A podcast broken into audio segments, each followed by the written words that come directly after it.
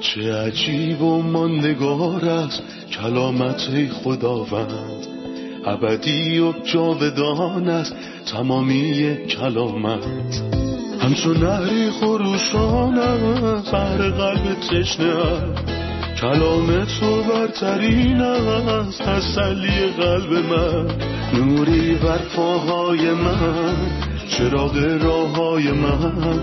کلام تو شفا بخشد درد و رنج و زخم من. نپویی این کلام ساکن شد در قلب من.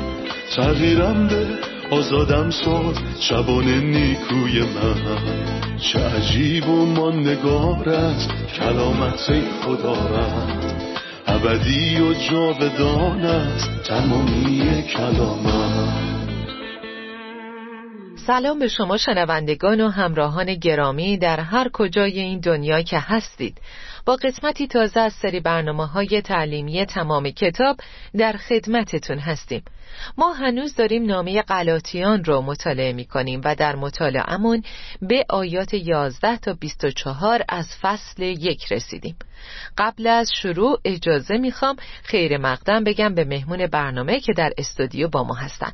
برادر یوسف سلام و خیلی خوش اومدین. سلام ممنونم خواهر سنم برادر یوسف قبل از اینکه درسمون رو شروع کنیم می‌خوام کمی به آیات هشت تا ده نگاه کنیم. کلمات مهمی وجود داره.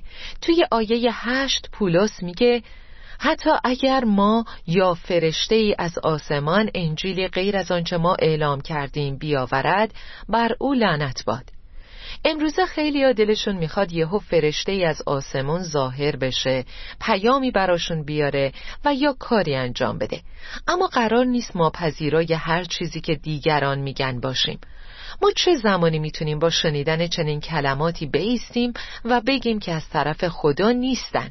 خدا رو شکر که کلام او رو داریم. کتاب مقدس اونو ایمانی که یک بار برای همیشه به مقدسین سپرده شده می‌خونه. یعنی هیچ چیزی بهش اضافه نمیشه و نباید بشه. گفته پولس در اینجا استوار و قاطعه اگه کسی انجیلی مقایر با انجیلی که ما از ابتدا به شما اعلام کردیم که همون انجیل خداست بیاره از برکت محروم بشه.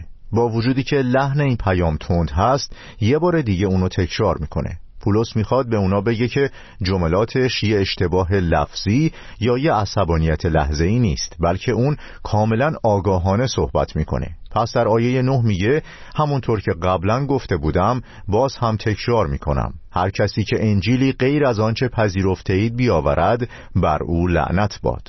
درسته برادر به مسیحیانی که تصمیمات زندگیشون رو چه در طرز برخورد با دیگران یا ارتباطشون با خدا و یا انتخابهاشون بر پایه گفته های خادمین خداوند می‌گیرن بدون در نظر گرفتن اینکه این خادم کیه چی میگی؟ اگه این آیات و معانی اونها رو بپذیریم سرنوشت ساز هستند. این آیات چه معنایی دارن؟ ما مکاشفه از خدا داریم و بر اساس این مکاشفه حیات و ابدیت خودمون رو می‌سازیم. پولس در اینجا میگه ما یعنی خود پولس رسول پتروس یا حتی یه فرشته از آسمان انجیلی غیر از انجیل مسیح که ما اعلام کردیم بیاره بر او لعنت باد. پس هرگز خارج از کلام خدا چیزی بنا نکنید. پس هر کس که سخنان مرا میشنود و به آنها عمل می کند مانند شخص دانایی است که خانه خود را بر سنگ بنا نمود. اما هر که سخنان مرا بشنود و به آنها عمل نکند مانند شخص نادانی است که خانه خود را بر روی شن بنا می کند درسته. به این ترتیب ما همیشه باید به کتاب مقدس برگردیم. هر معلم، هر رهبر روحانی، هر خادم یا هر انسانی که چیزی رو تعلیم میده باید ما اون تعلیم رو در پرتو کتاب مقدس بررسی کنیم. دقیقا. اگه با کتاب مقدس همخانی داره اونو قبول کنیم و اگه با محتویات کتاب مقدس مغایر باشه باید اونو رد کنیم. مهم نیست چه کسی داره اون تعلیم و ارائه میده. بله در آیه ده می‌خونیم که آیا این سخن میرساند که من رضایت آدمیان را می‌خواهم؟ خیر من فقط رضایت خدا را می‌خواهم آیا قصدم خوشنود ساختن مردم است؟ اگر تا کنون قصدم این بود خادم مسیح نمی بودم می‌خوام این آیه رو برامون بیشتر باز کنید انگار که پولس رسول داره در حال حاضر زندگی می‌کنه و ما داریم این پیام و مکررن ازش میشنویم که ما کلام خدا رو حفظ می‌کنیم چه ما رو تایید کنید چه نکنید. البته که تایید و رضایت شما را هم می‌خواهیم ولی اگه این تایید به قیمت ترک بخشی از حقیقت الهی باشه نیاز به این تایید نداریم. اما اگه مایلید با ما در مورد کلام خدا و اونچه کتاب مقدس میگه موافقت کنید پس بذارید خدا حقیقت خودشو در زندگی شماها نمایان کنه. اگه چیزی غیر از این باشه این توافق به معنای نادیده گرفتن بعضی از مکاشفات الهی خدا از کتاب مقدس خواهد بود. دقیقا. خب با اجازتون آیات 11 تا 24 رو می‌خونم. ای برادران من می‌خواهم بدانید انجیلی که من به شما دادم ساخته و پرداخته دست انسان نیست. من آن را از کسی نگرفتم و کسی هم آن را به من نیاموخت بلکه عیسی مسیح به وسیله الهام آن را به من آشکار ساخت. سرگذشت و کارهای سابق مرا در دین یهود شنیده اید که چگونه با بیرحمی به کلیسای خدا آزار می رساندم و در نابود ساختن آن می کوشیدم و در رعایت دیانت یهود از تمام یهودیان همسن خود سبقت گرفتم و خیلی بیشتر از آنها در اجرای تعالیم نیاکانمان متعصب بودم. اما وقتی خدا که مرا از قبل از تولد برگزیده و به وسیله فیض خود مرا دعوت کرده بود صلاح دانست که پسر یگانه خود را در من ظاهر سازد تا بشارت او را به ملل غیر یهود برسانم به عوض اینکه با کسی مشورت کنم یا به اورشلیم نزد آنانی که قبل از من رسول بودند بروم فورا به عربستان رفتم و به دمشق بازگشتم. بعد از سه سال به اورشلیم برگشتم تا با پتروس آشنا شوم و مدت پانزده روز نزد او ماندم. هیچ رسول دیگری را به جز یعقوب برادر خداوند ندیدم. آنچه به شما می نویسم عین حقیقت است و خداوند شاهد است که دروغ نمی گویم بعدا به نواحی سوریه و قلیقیه رفتم و کلیساهای مسیح در یهودیه مرا شخصا نمی شناختند و فقط می شنیدند که آن کس که به ما آزار می رساند اکنون همان ایمانی را بشارت می دهد که زمانی می کوشید آن را از بین ببرد و خدا را به خاطر من سپاس می گفتند. برادر یوسف لطفا کمی از سابقه پولس در زندگی گذشتش تحصیلاتش و باورهای یهودیش برامون بگین. اون نزد قمالائیل تحصیل کرده بود. در نامه فیلیپیان فصل سه اشاره می‌کنه که صاحب امتیازات زیادیه. ولی اون گفت اما هر آنچه به نفع من بود آن را به خاطر مسیح ضرر محسوب می‌کنم. منظور چیزهایی نیست که از انسان یاد گرفته بلکه چیزهایی که از خدا یاد گرفته. اون می‌دونست که از بزرگترین گناهکارانه و این چیزیه که در نامه اول تیموتائوس گفته من که بزرگترین گناهکارانم. اون می‌دونست که فیض خدا قادر وضعیت زندگی اونو عوض کنه. همونطور که در آخر این فصل به ما میگه آن کس که به ما آزار میرساند اکنون همان ایمانی را بشارت می‌دهد که زمانی میکوشید آن را از بین ببرد. طبق این مفهوم مسیح پرجلال قادر بدترین گناهکاران رو که پولس باشه عوض کنه. اون قادر پولس رو تغییر بده تا بزرگترین خادم مسیح باشه. پولس پیش مردم می‌رفت و موعظه می‌کرد. البته که تحصیل کرده بود. اون می‌دونست که شریعت موسی خیلی خوبه و ازش استفاده می‌کرد.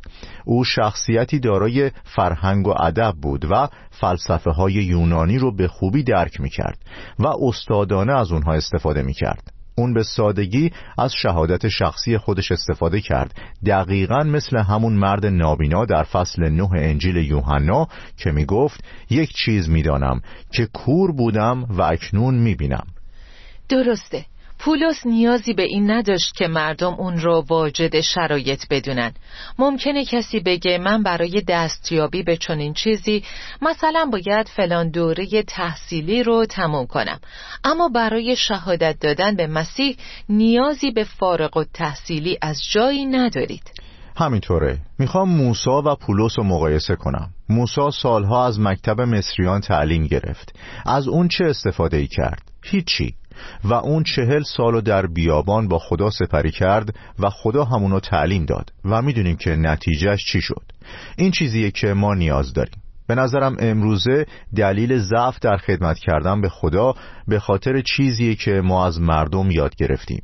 نه چیزی که در نزد پاهای مسیح یاد گرفتیم. در انجیل لوقا فصل ده میگه او پیش پاهای عیسی خداوند نشست و به تعالیم او گوش می‌داد. این دانشکده ای هست که خادمین وفادار مسیح می‌تونن ازش فارغ و تحصیل بشن. برادر یوسف در آیاتی که خوندم پولس از شهادت شخصی صحبت می‌کنه.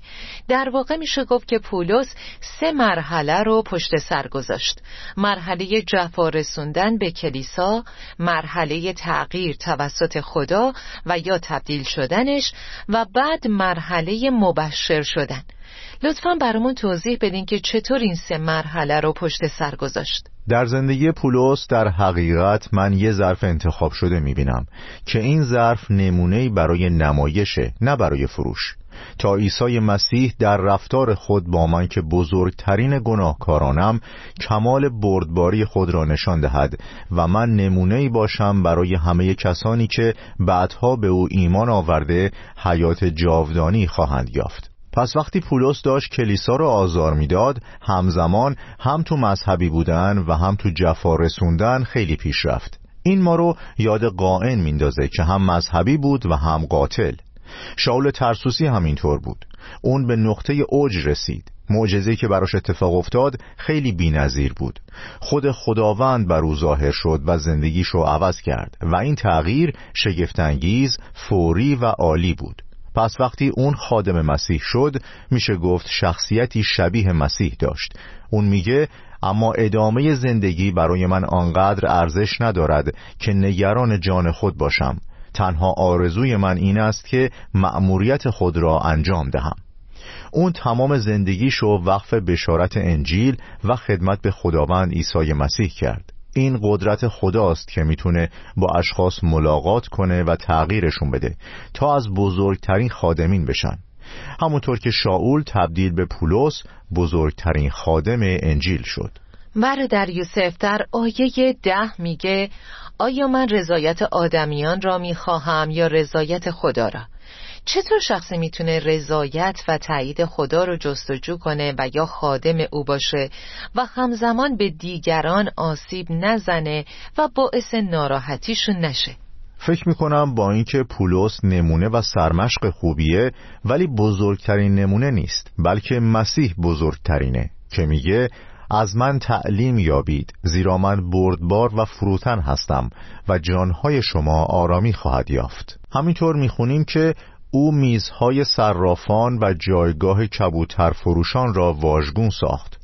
او هر دوی اینها را انجام داد. این نشون میده مسیح وقتی که دید اونها به خدا اهانت کردن باهاشون با ملایمت برخورد نکرد. وقتی موسی از بالای کوه پایین اومد و فهمید که قوم دارن دور گوساله زرین میرقصن اون به خاطر جدیت و سختگیری که داشت حتی با برادرش هارون هم برخورد کرد. اما همینطور کتاب مقدس میگه که و موسا مردی بسیار حلیم بود بیشتر از جمیع مردمانی که بر روی زمینند.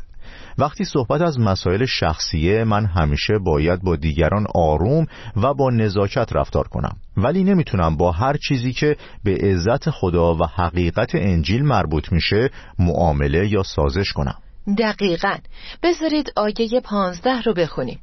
اما وقتی خدا که مرا قبل از تولد برگزیده و به وسیله فیض خود مرا دعوت کرده بود صلاح دانست که پسر خود را در من ظاهر سازد تا بشارت او را به ملل غیر یهود برسانم به عوض اینکه با کسی مشورت کنم.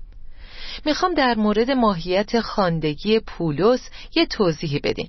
منظورم خاندگیش برای اینکه رسول عیسی مسیح باشه. بعضی از مردم خودشون برنامه ریزی می‌کنن و میگن ما به خواست خودمون خدمت می‌کنیم. به عوض اینکه با کسی مشورت کنم. اونا میگن کسی رو به عنوان مرجع و معرف ندارم. چون لازم نیست با کلیسا مشورت کنم. لازم نیست با گروه خادمینی که با من هستن مشورت کنم. لازم نیست نظر کسی رو که بدن عیسی خونده میشه بپرسم. خیلی از مردم با تکیه به این کلمات که پولس توی این آیه گفته این کارو می‌کنن. خود پولس وقتی در کلیسای انتاکیه داشت خداوند و خدمت می‌کرد مثل یه برادر در کنار خادمین دیگه بود. پنج خادم در انتاکیه وجود داشتند و همه خدا رو خدمت می‌کردند پس روح القدس گفت برنابا و پولس را مأمور انجام کاری که من برای آنها مقرر کردم بنمایید. بنابراین خداوند علاوه بر اون پنج خادم به کل کلیسا هم از مأموریت پولس دلگرمی و اطمینان داد. پس هیچ تناقضی نباید وجود داشته باشه بین حقیقتی که خدا به من میگه و نیازی که خود خدا برادران منو از اون مطمئن می‌کنه. نمی‌تونم بگم خدا با من صحبت کرده و خدمتی به هم داده در حالی که همه برادران با عمل کرده من موافق نیستن. پس من نمی‌تونم بگم نه. من با کسی مشورت نمی کنم. چون مثلا توی فلان آیه اینطور گفته شده. اگه خداوند منو خونده که کاری انجام بدم پس باید انجامش بدم. با این حال باید رضایت مقدسین رو هم داشته باشم. یعنی کسانی که فکر خدا رو می‌دونن. دقیقا همونطور که در کارهای رسولان فصل سیزده اتفاق افتاد. برادر یوسف خوندیم که به عوض اینکه با کسی مشورت کنم یا به اورشلیم نزد آنانی که قبل از من رسول بودند بروم فورا به عربستان رفتم چرا پولس پیش کسایی نرفت که قبل از اون رسول بودن؟ اون می‌خواد روی این حقیقت متمرکز بشه که مأموریتش مستقیما از خداوند هست و همونطور که در ابتدای نامش گفت نه از جانب انسان و نه به وسیله کسی اینجا ما استقلال اونو نسبت به بقیه رسولان می‌بینیم. منظورم استقلالش در مورد منبع دریافت رسالتشه نه تعلیمات. چون همونطور که بعدها گفت وقتی آنها فیضی را که خدا به من عطا فرموده بود تشخیص دادند دست من و برنابا را به علامت موافقت فشردند. منشأ مأموریت پولس از رسولانی نبود که قبل از اون بودن بلکه مستقیما از خداوند بود و این چیزیه که در این آیات داره شفاف سازی می‌کنه. حتی با اینکه خداوند با این وضوح اونو فراخوند اما اون فورا پیش کسی نرفت بلکه مدت زیادی رو در عربستان سپری کرد و بعد از سه سال به اورشلیم رفت و پونزده روز پیش پتروس موند. لطفا در مورد مرحله آموزشی یه خادم قبل از اینکه توسط خدا به کار گرفته بشه برامون توضیح بدین. بله یه دوره آموزش و آماده سازی وجود داره. ما اینو در شخص موسا می‌بینیم که چهل سالو در بیابان سپری کرد. ما همینطور شاهد این امر در مورد داوود هم هستیم چون بعد از اینکه برای پادشاهی مست شد سالها برای تاجگذاری انتظار کشید و این چیزیه که ما در پولس هم می‌بینیم. اون به عربستان رفت و رابطه شخصی خودشو با خدا داشت. از این طریقه که خدا خادمین خودشو آماده می‌کنه. خود رسولان مسیح سه سال همراهش بودن. خداوند اونها رو انتخاب کرد تا با اون باشن و اونها رو برای بشارت انجیل فرستاد. مطمئنا مشارکت با خداوند براشون مفید بوده. باورم اینه که همه ما قبل از اینکه برای خدمت فرستاده بشیم لازمه که نزد پاهای خداوند بشینیم. همینطوره. ممنونم برادر یوسف. خب عزیزان استراحت کوتاهی می‌کنیم و خیلی زود با ادامه درس برمیگردیم.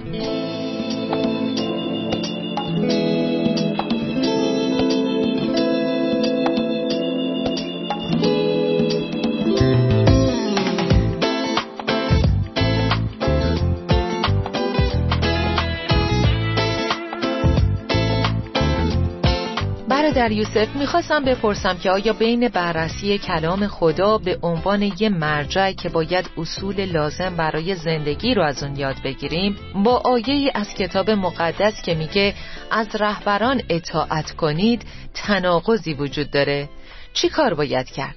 به کتاب مقدس رجوع کنم یا با دیگران مشورت کنم کدوم کار درسته؟ این آیه در ادامه میگه رهبران خود را که پیام خدا را به شما رسانیدند فراموش نکنید. بنابراین اگه رهبر منو به سمت کتاب مقدس هدایت می‌کنه و گفته های کتاب مقدس رو به من تعلیم میده و با من دعا می‌کنه پس مطمئنا اطاعت از اون مهم و نیکوست. چون قراره از رهبران خودمون اطاعت کنیم. اما من نمی‌تونم از رهبری اطاعت کنم که به من چیزی غیر از کلام خدا تعلیم میده. دقیقا. این همون چیزیه که قبلا گفتیم که وقتی گفته های رهبر رو در پرتو کلام خدا بررسی کنیم باید مطابق با نوشته های کتاب مقدس باشه. در غیر این صورت نباید به جز کلام خدا از چیزی اطاعت کنیم. برادر یوسف فهمیدیم که پولس با کسی مشورت نکرد و به اورشلیم هم نرفت و این یعنی زمانی که از خداوند مأموریت یا پیامی دریافت کرد در اورشلیم نبود و اونجا رسولان رو ملاقات نکرد آیا این نشان از تفاوت بین دو پیام یعنی پیام پولس و پیام مقدسین در اورشلیم هست؟ در حقیقت تفاوتی وجود نداره. چون همونطور که در ادامه در فصل دو می‌خونیم یعقوب و پتروس دست اونو به علامت موافقت فشار دادن. با این وجود به نظرم پولس از پتروس جلوتر بود. برای مثال اگه کتاب کارهای رسولان رو بخونید می‌فهمید که پتروس بخشش گناهان رو موعظه می‌کرد. ولی اولین کسی که نیک شمردگی رو موعظه کرد پولس بود که گامی فراتر از آمرزش گناهان برداشت. و نکته بعدی اینه که پتروس عیسی مسیح رو موعظه می‌کرد. ولی اولین کسی که در مورد پسر خدا در کارهای رسولان فصل نه صحبت کرد و اثبات کرد که عیسی مسیح پسر خداست پولس بود.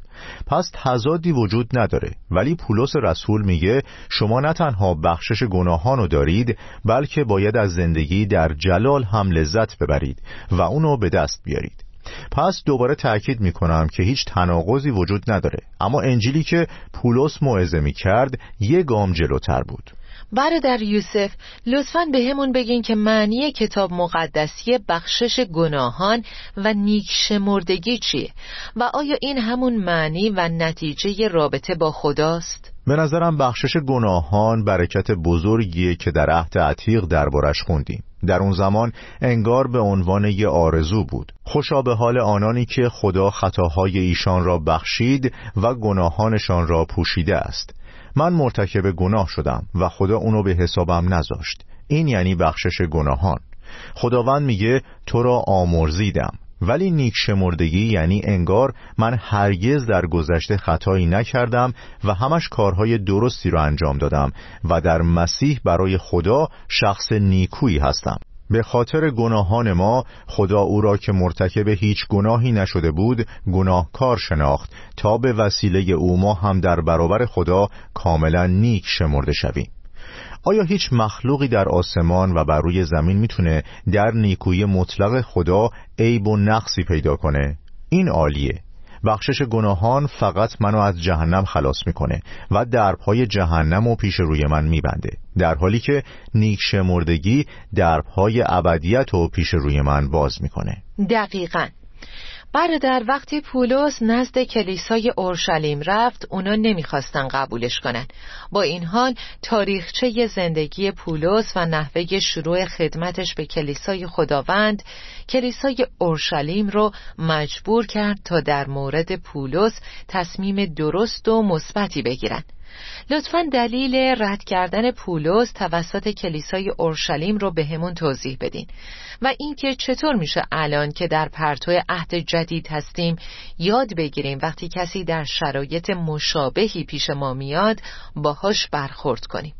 می‌دونین وقتی مسیح از مردگان برخواست کتاب مقدس در مورد شاگردان میگه از فرط شادی و تعجب نتوانستند این چیزها را باور کنند. شادی مانع از ایمان آوردنشون بود یا مزمور 126 میگه وقتی خداوند ما را دوباره به اورشلیم آورد فکر کردیم که خواب می‌بینیم آیا این می‌تونه واقعی باشه؟ یعنی اینکه خیلی وقتها نمی‌تونیم باور کنیم که خدا می‌تونه چنین کاری بکنه. اما حقیقت اینه که خدا قادر هر کاری انجام بده. جلال بر خدایی باد که قادر است به وسیله آن قدرتی که در ما کار می کند خیلی بیشتر از آنچه ما بخواهیم و حتی تصور کنیم عمل کند. درسی که یاد می‌گیریم اینه که خدا قادر و تواناست. او می‌تونه بدترین شخص رو تغییر بده. مثلا وقتی که می‌بینم انسانی در زندگیش برای موعظه و بشارت انجیل زحمت می‌کشه باید ایمان داشته باشم به تغییری که خداوند در اون ایجاد کرده. دقیقا. خب به پایان این قسمت رسیدیم. ممنونم برادر یوسف. خدا بهتون برکت بده. خواهش می‌کنم. خداوند به شما هم برکت بده. آمین. شنوندگان عزیز تا یه برنامه دیگه و درسی تازه خدا نگهدار شما. چه عجیب و ماندگار است کلامت خداوند. ابدی و جاودان است تمامی کلامت. همچون نهری خروشان بر قلب تشنه کلام تو برترین است تسلی قلب من. نوری بر پاهای من چراغ راه های من. کلام تو شفا بخشد درد و رنج و زخم من. نپوری این کلام ساکن شد در قلب من. تغییرم به آزادم ساد شبان نیکوی من. چه عجیب و ماندگار است کلامت خداوند ابدی و جاودان است. تمامی کلامت